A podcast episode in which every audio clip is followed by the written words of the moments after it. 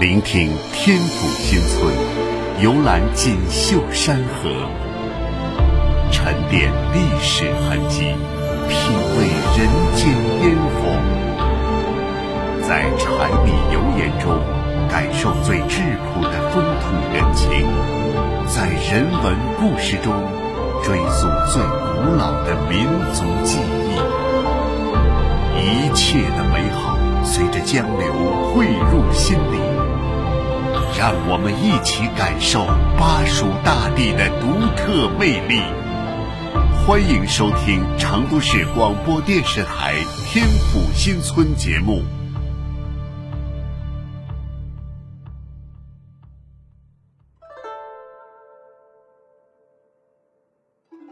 每一座古镇都有属于自己的独特的味道。今天啊，带大家认识的古镇是一座千年古镇，它就是怀远古镇。相较于它古老的历史，怀远古镇的名气却不大，来游玩过的人不算多。其实啊，这座名气不大的古镇就在我们旁边，它离成都主城区只有几十公里的路程。或许是因为怀远古镇离繁华的成都太近了，以至于很多人都不知道，成都还藏着这么一个充满魅力的古老地方。怀远古镇位于成都崇州，它的历史可以追溯到一千六百多年前。古镇不大，占地仅仅一平方公里，古镇建筑大多是清代和民国年间建造的。同时保持着四门四大街的格局，现存街道三十多条，其中很多古老街道都保存的非常完好。怀远古镇并没有什么热度，就算是这些年古镇游很盛行，这里依然没什么游客，显得冷清又寂寞。一走进古镇，感觉像是来到了另外一个世界。这里的一切都是那么的古老，每一座房子都带着久久无人问津的残破的凄凉之美。没有过度商业化的开发，怀远古镇的生活气息显得特别浓厚。古镇上的每一条街道上都有卖编织制品的店铺，几乎家家户户都是编织的能工巧匠。在怀远啊。最有名气的就是三边，哪三边呢？啊，就是这个藤编、棕编和竹编。而三边当中啊，最有名气的当属藤编了。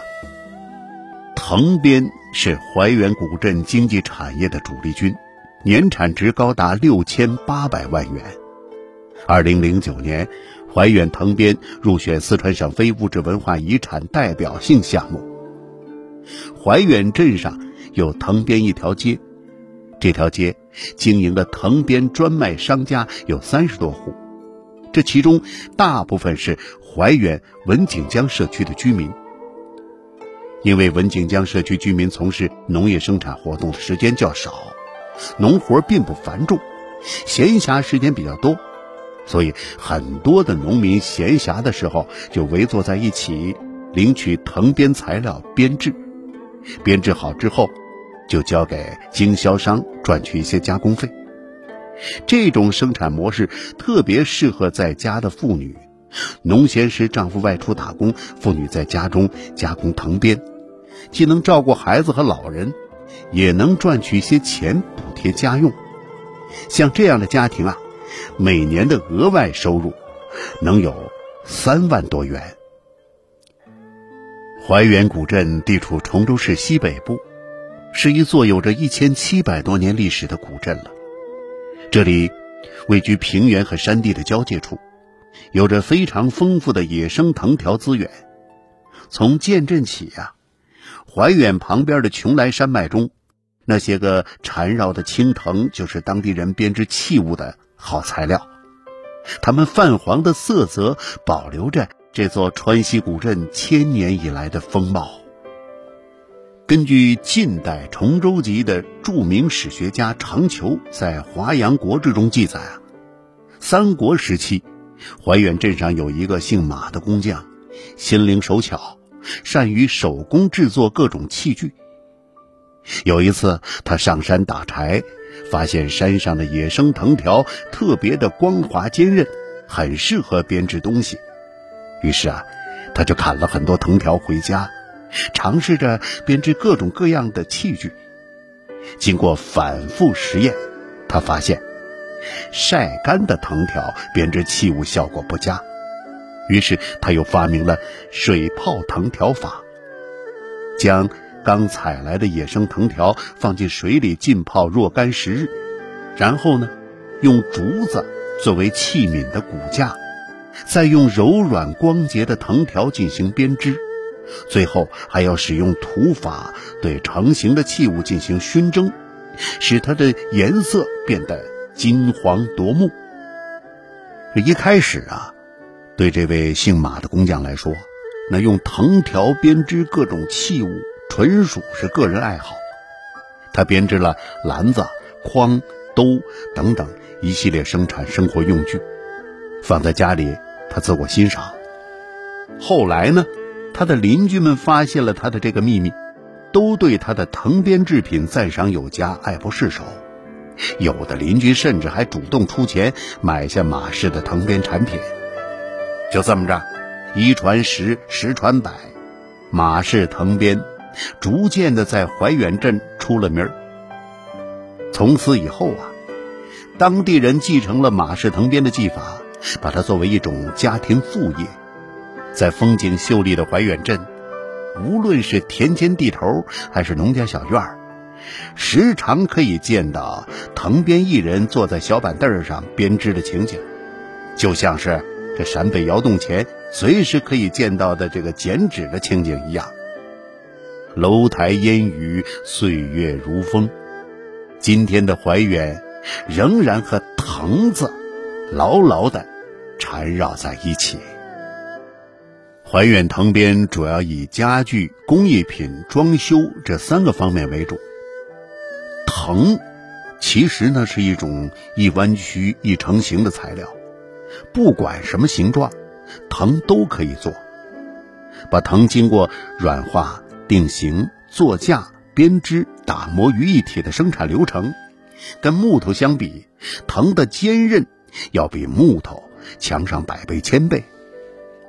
藤是可以任意弯曲，木要在特定的环境下才能定型。因此啊，这藤就可以采用钉铆结构，让它的连接更加稳固，然后采用捆绑、缠。编绕的方式，形成优美的工艺品。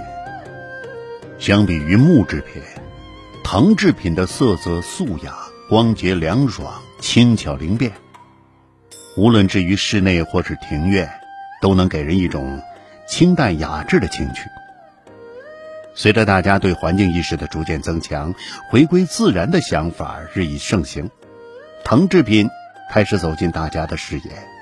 打开了新的销量市场。藤制品的密实、坚固、轻盈，所产器具除了传统的桌椅茶几之外，也有很多用于衣柜和家庭装修，古雅而不乏时代新意，具有很强的实用性和艺术性，可以适用于不同的环境。正所谓，至于寒士不觉其奢。至于华堂不觉其陋，可谓贫富咸宜，雅俗共赏。长期以来，当地人继承马氏藤编的技法，把它作为家庭副业。在风景秀丽的怀远镇上，无论是田间地头还是农家小院，时常可以看见藤编艺人坐在小板凳上编织的情景，就像是陕北窑洞前随时可以见到的剪纸的情景一样。然而，就产品而言，现在怀远镇的藤编产品主要是筐兜、提篮、藤椅等等家用小器具，主要满足家庭消费和就近交换，既没有形成产业，也没有形成规模，而且工艺质量也有待提高。鉴于这种情形啊，当地政府已经把怀远藤编作为重要的非物质文化遗产进行保护。目前正在开展或准备开展的工作，包括收集和撰写怀远藤编艺人劳动生活的文字资料，对藤编艺术进行系统的梳理和研究，为下一步继续和发扬藤编技艺打下坚实的基础。拍摄记录现有的老艺人的编织技艺，保留下藤编工艺的第一手材料，建立怀远藤编训练基地，培养一批年轻艺人，从而让藤编技艺代代相传，使这门技艺得到更好的传承。藤制品从藤编艺人手中诞生的如此不易，他们从自然而来，又与生活融为一体。他们将在人们的手中重新焕发新的生机和活力。一根藤条的经纬跨越便是千年，它们承载着深邃的历史和文化，经历了无数的岁月的洗礼，才能散发出独特的魅力。怀远藤编将带着浓郁的川西地方特色，从简单变为繁复，从粗糙转为精致。从乡野走向世界。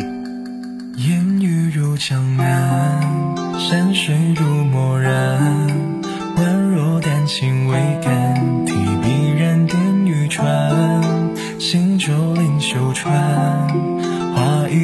青蓝，缱绻依然。天色沉靛蓝。波光似锦缎，追着零星白帆，诗情满千卷难。渔舟起桅杆，鸳鸯凭绚烂，景色相伴。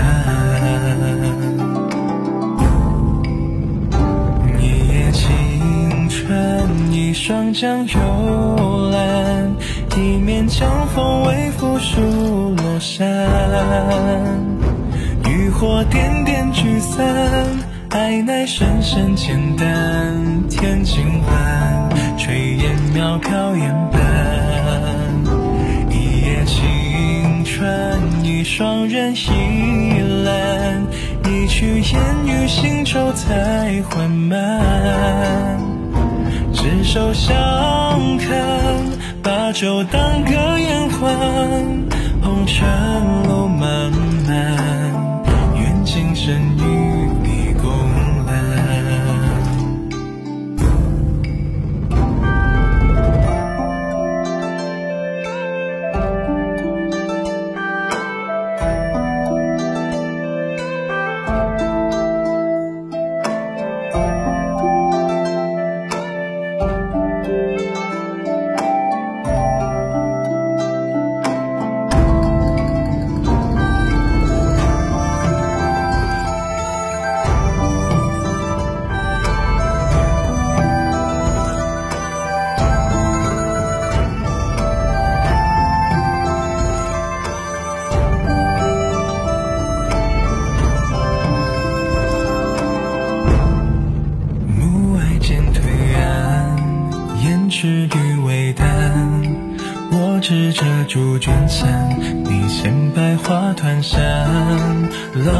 老儿黄叶漫，夜吹云流缓，且吟且叹。一叶轻船，一双桨悠懒，一面江风微拂疏罗衫。火点点聚散，爱乃深深浅烟袅飘烟斑。一叶轻船，一双人倚栏。一曲烟雨行舟才缓慢。执手相看，把酒当歌言欢。红尘路漫漫。今生与你缘情，穿一双月对半，清梦悠悠醉阑珊。秋靠岸，岸前微声空枕，莫原谅寸断，曲终了云意未。